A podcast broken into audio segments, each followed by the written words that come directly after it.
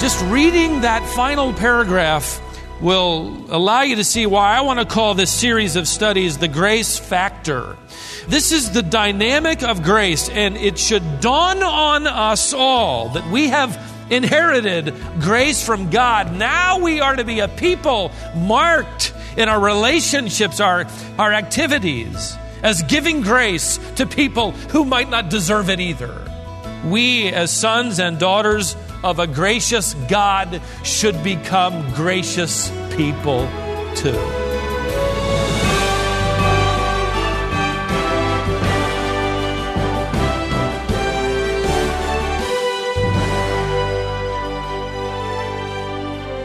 My guess is that we all know intuitively that the principle Stephen just described is true. As recipients of God's grace, we should be demonstrating grace to others in our relationships. How are you doing with that? If we're honest with ourselves, we all know that we sometimes fall short. We don't always extend the same grace that we've received. Today, Stephen's going to dive deeper into our relationships and help you understand what grace filled relationships look like. Let's get started. On March 11th, 1830, I have read about a little British girl who was doing her lessons with her tutor. And up to that point, this little girl certainly realized that she was a member of a wealthy family, of great privilege and advantage and luxury that many others did not have. But on this particular day, the lesson had to do with the royal family. And I have read that as she studied that genealogical chart in her history book, she suddenly became aware of the astounding fact that she was next in line for the throne. It struck her young mind for the very first time that she would one day be the queen of Great Britain. Historians record that at first little Victoria burst into tears weeping over the sudden awareness of responsibility and privilege. And then, through her tears, she looked up at her tutor and with great determination delivered those immortalized words If I shall be queen, then I shall be good. She had grasped the relationship between where she would sit and how she should act. It dawned on her that who she was going to be should affect what she was going to be like. In the book of Romans, Paul is developing a relationship between who we are, that's chapters 1 through 11, and how we act. That's chapters 12 through 16. And it's as if he wants it to dawn on us that we are royalty. We are heirs to the throne, as it were. So we must act now a certain way. You may remember he began his rather practical comments in verse 3 by saying in Romans 12, For through the grace given to me, I say. In other words, because I am a recipient of the grace of God, grace being what? Unmerited favor, right? receiving something undeserved from God. So then I want you, Paul will say, to treat everybody else with the same grace. Look at verse 14, which is where we pick up our study, and let's go to the end of the chapter. I don't want you to get the idea we're going to cover all of this today, but let's just read it, okay? Verse 14. Bless those who persecute you, bless and curse not. Rejoice with those who rejoice, and weep with those who weep.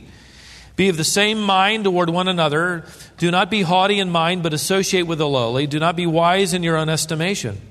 Never pay back evil for evil to anyone. Respect what is right in the sight of all men. If possible, so far as it depends on you, be at peace with all men. Never take your own revenge, beloved, but leave room for the wrath of God, for it is written, Vengeance is mine, I will repay, says the Lord. But if your enemy is hungry, feed him. And if he is thirsty, give him a drink. For in so doing, you will heap burning coals upon his head. Do not be overcome by evil, but overcome evil with good. Just reading that final paragraph will allow you to see why I want to call this series of studies the grace factor. This is the dynamic of grace, and it should dawn on us all that we have inherited unmerited, undeserved grace from God. Now we are to be a people marked in our relationships, our communication, our vocabulary, our activities as giving grace to people who might not deserve it either. I want to repeat it as simply as I can. We, as sons and daughters of a gracious God, should become gracious people too. In case you're wondering who everyone else might be that we're to show grace toward, Paul introduces us back in verse 14 and 15, which we'll cover today, to three people someone who is causing you heartache, someone who is experiencing heartache, and someone who is enjoying happiness. Let's take a closer look at the first one. Paul dares to suggest this Bless those who persecute you, bless and curse not. This is one of those verses that you read and you think, yeah, right. Paul doesn't expect me to take this literally. You know, it's just one of those things Christians say. Bless those who persecute you, bless and, curse not. That's great. Paul, you know, he could do that. He was the giant of the faith. He's just writing this down to maybe make us feel a little guilty that we don't bless enough. Maybe we should persecute those who persecute us a little less. I can't imagine, could you, that Paul is literally telling us here's how we're to respond to those who persecute us, literally pursue us? But he is with this kind of grace. Our nature is to do anything but this, right?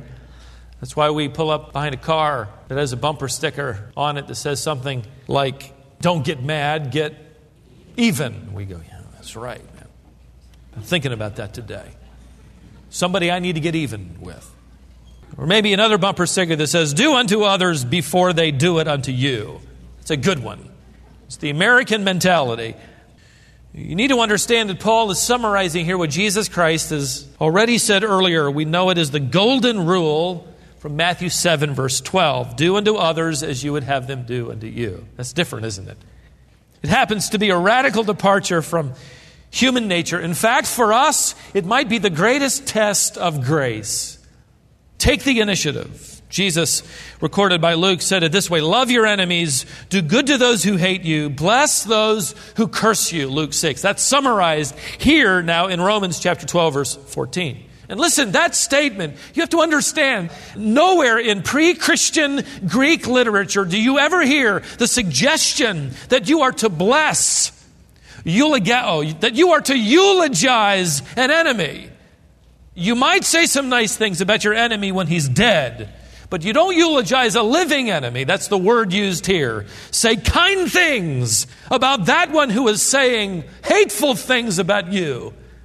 No wonder this is so radically different from what the world could come up with.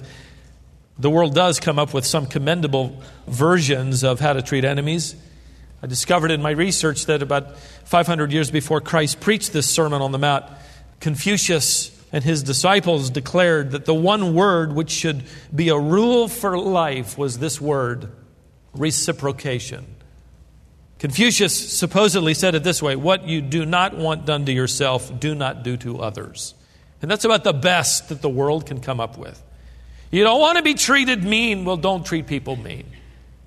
This was common wisdom. Socrates said basically the same thing as did Philo, a first century philosopher and theologian. But that's not what Jesus Christ was saying at all. You do not live by reciprocating. You live according to this one word, which is grace.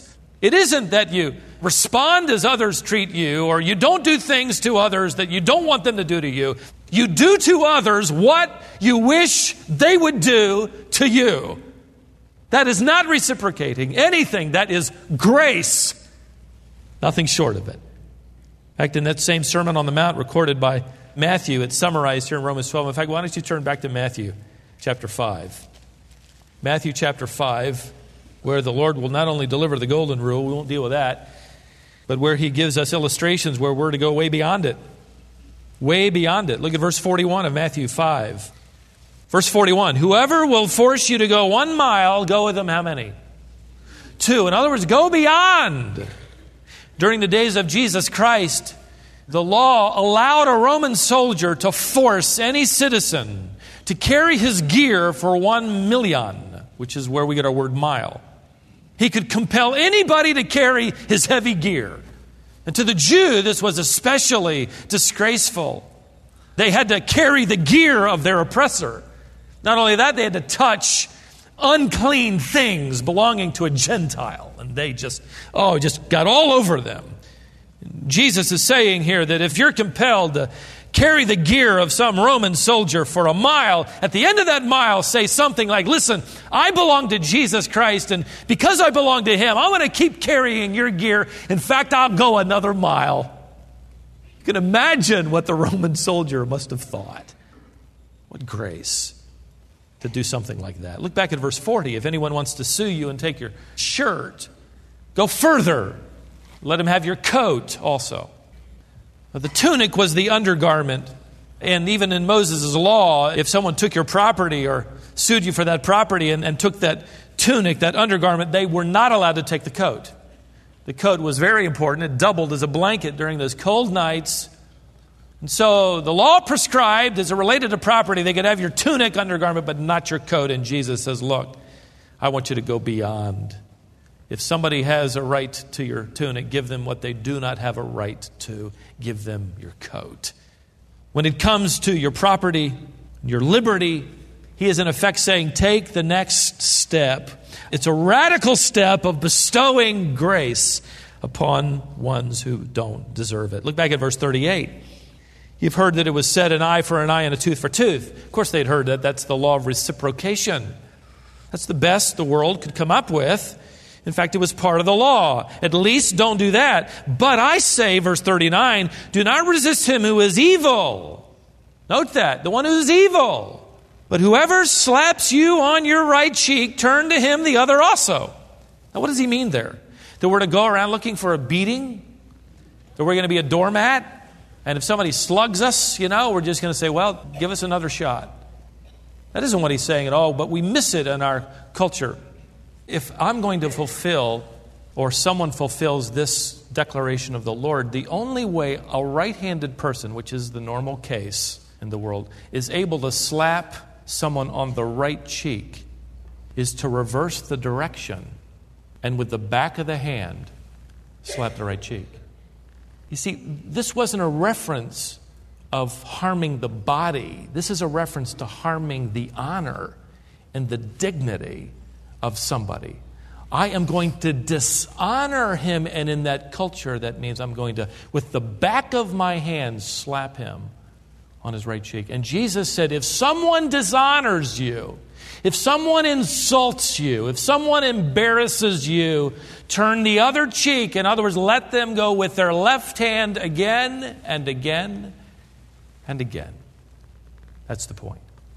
Jesus Christ is telling us to do something that would take great courage. You know, it would actually be easier to be beaten than dishonored. Whoever slaps you on your right cheek, turn to him the other. Christ is effectively saying that we should be willing to be ridiculed for his sake, willing to be dishonored. Jesus physically felt the back of a soldier's hand on his cheek. But this would be opposite of our own nature where we dish it back as quickly as we receive it. You don't sit there and you don't take anything off of anybody ever. Say, but Stephen, you're in church, you know. We don't do that. You're preaching to the choir. How many Christians have said, I'm praying that God will give me another job because they make fun of me at that job, and I know God doesn't want me to go through that, so I'm leaving that company. I'm never going to speak to that family member again. They mocked my faith. They made fun of me. They don't appreciate me. I'm changing schools or classrooms because those students pick on me for my faith. They dishonor me. They make fun of my religion. I'll show them. I'm moving to another apartment or home. My neighbors know I won't retaliate because I'm a Christian and they make life for me miserable. They mock me. They make fun of me. I'm moving away. Surely God does not want me to be unhappy and go through this kind of unhappiness. Oh, Paul summarizes the teaching of our Lord in Romans 12, 14 by telling us to do the unimaginable, the unthinkable, the unnatural to our own fleshly nature, to move beyond the golden rule and actually bless those who persecute you, bless, eulogize, and curse not. What a test of grace. Now, verse 15 introduces us to another scenario. Rejoice with those who rejoice, weep with those who weep. The earlier verse had a definite article, which means there is someone in particular that is persecuting you or making life miserable for you. But here there is no article. He's simply saying it this way Rejoice with whomever you see rejoicing. Weep with the weeping ones. Whoever's weeping, you go weep with them. Christianity, by the way, does not strip the believer of emotion.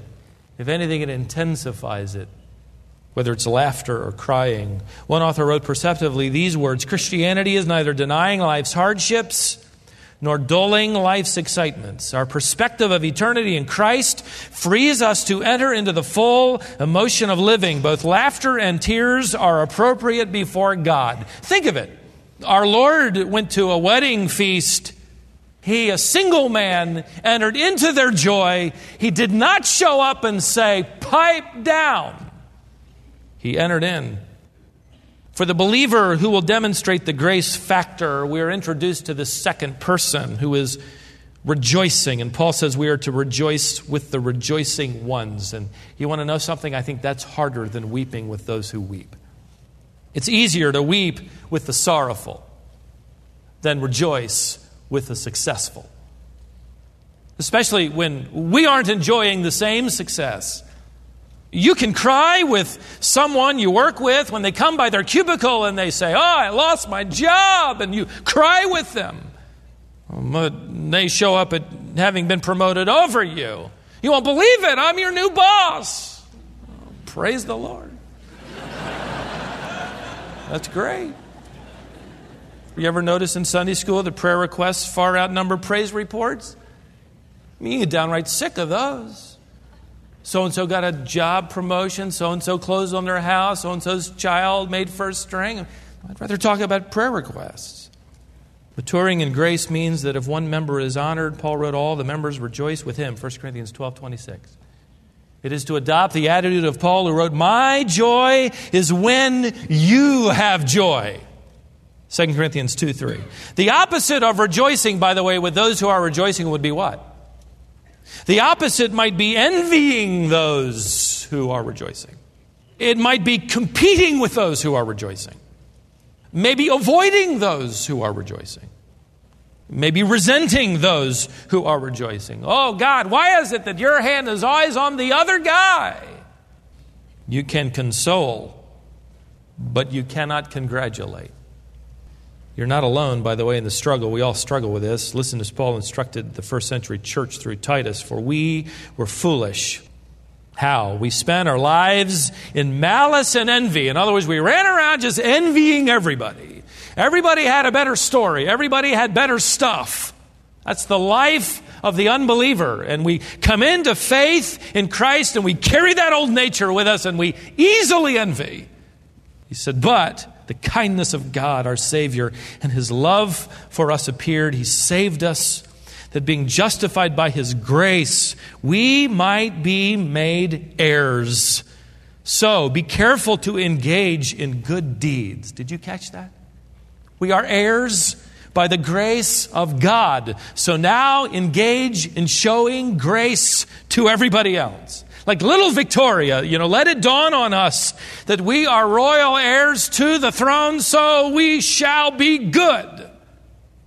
How? By demonstrating graciousness, rejoicing with those who are rejoicing, asking God to cleanse our motives and our selfishness and our heart of envy and we practice it even though it may be awkward or difficult, and maybe our emotions are back there and our demonstration of grace is here, knowing that eventually emotion will catch up to the right kind of activity. Paul introduces us to the third person weep with those who weep. By the way, these are imperatives. You could draw an exclamation point after the phrase rejoice with those who rejoice. Exclamation point. Weep with those who weep. These are commands. The problem is not can't. The problem is won't. I can do what? All things. He doesn't command what he cannot enable us to do. Now, weep with those who are weeping. This is going well beyond greeting cards, though they are nice to get in the mail. This is entering into the suffering. I've heard a few illustrations from our own body. There are friends I heard of recently who painted the home of a single mother who was abandoned by her husband, leaving her with her young children. They went into her home and while she was away for the weekend and fixed everything, painted everything, and cleaned the carpet. I heard of a woman who came over and cut and styled the hair of a widow. A group of guys who showed up to mow the grass of a terminally ill man. See, that is entering into the world of suffering and caring. This is the Lord, by the way, showing up at the funeral of Lazarus. And he did not say when he showed up, Wipe those tears away. Do you not believe in heaven? Where's your faith? Don't you believe in God? What did he do? Big tears formed in his eyes and coursed down his weather beaten cheeks, and they splashed on the ground. See, Jesus Christ never ran away from people who were grieving, he embraced them and he wept with them. Let me read this text again with this in mind. Maybe it'll give a little more insight on the character of our Lord. Listen to this. Isaiah said he was the man of sorrows. He was acquainted with grief. Surely our griefs he himself bore, and our sorrows he carried. By the way, he's still doing that for us today, isn't he? We have a high priest who is touched with the feelings of our infirmities. Until that day when sorrows will cease and grief will be no more. These are the three people Paul introduces to us and our gracious response to the one who is experiencing happiness. They may not feel they need grace at the moment, they're on top. But you share it with them as you set your own lot in life aside and celebrate their success. Secondly, to the one who is experiencing heartache, they do not feel grace. They may have reached the conclusion they'll never feel it again. And you come along and remind them of it and demonstrate it as you enter into their sorrow and give them hope. Third, the one who is actually causing you heartache. this is your enemy. They do not deserve grace, but you offer it because you understand that grace is given to those who do not deserve it.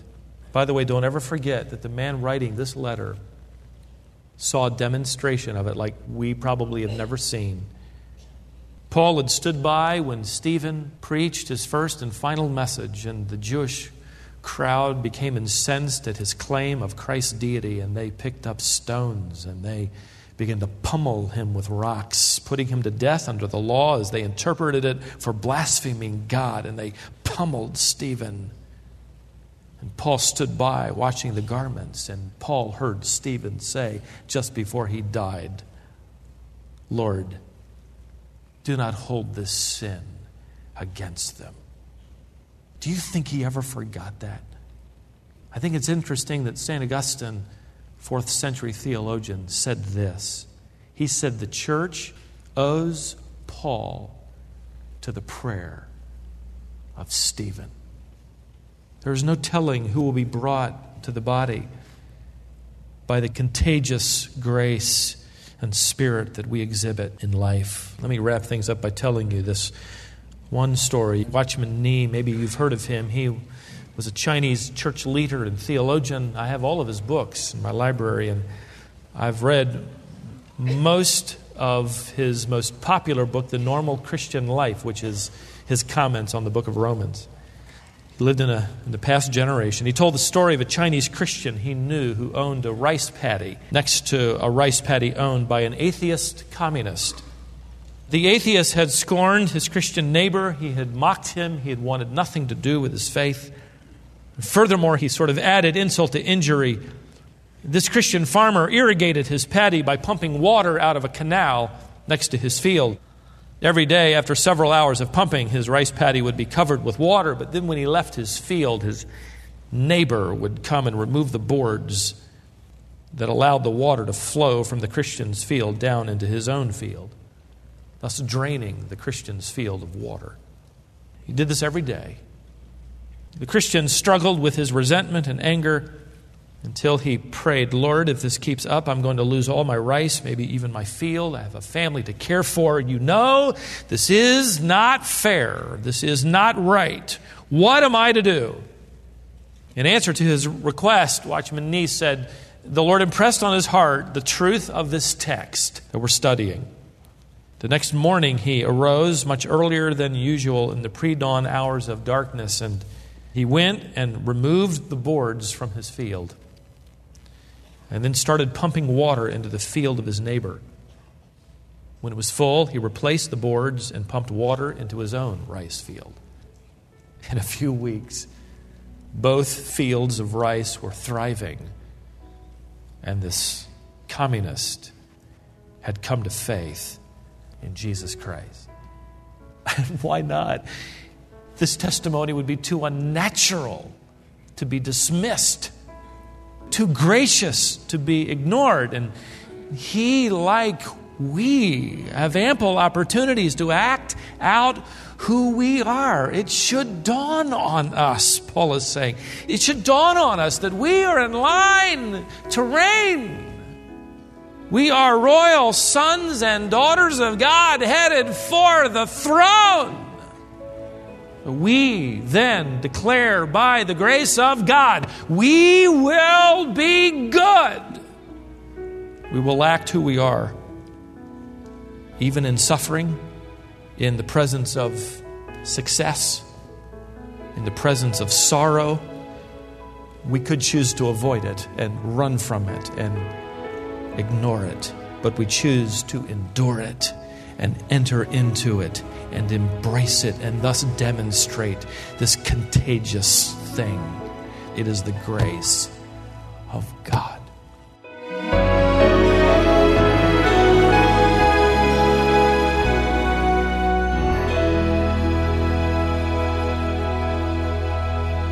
I'm glad you joined us here on Wisdom for the Heart. Stephen is working his way through a series called Grace Factor. And this lesson is entitled Beyond Greeting Cards and the Golden Rule. We'd love to hear from you. You can write to us at Wisdom International, P.O. Box 37297, Raleigh, North Carolina 27627. You'll also find us on social media. However, you choose to interact with us, I hope we hear from you and I hope you'll join us next time for more wisdom for the heart.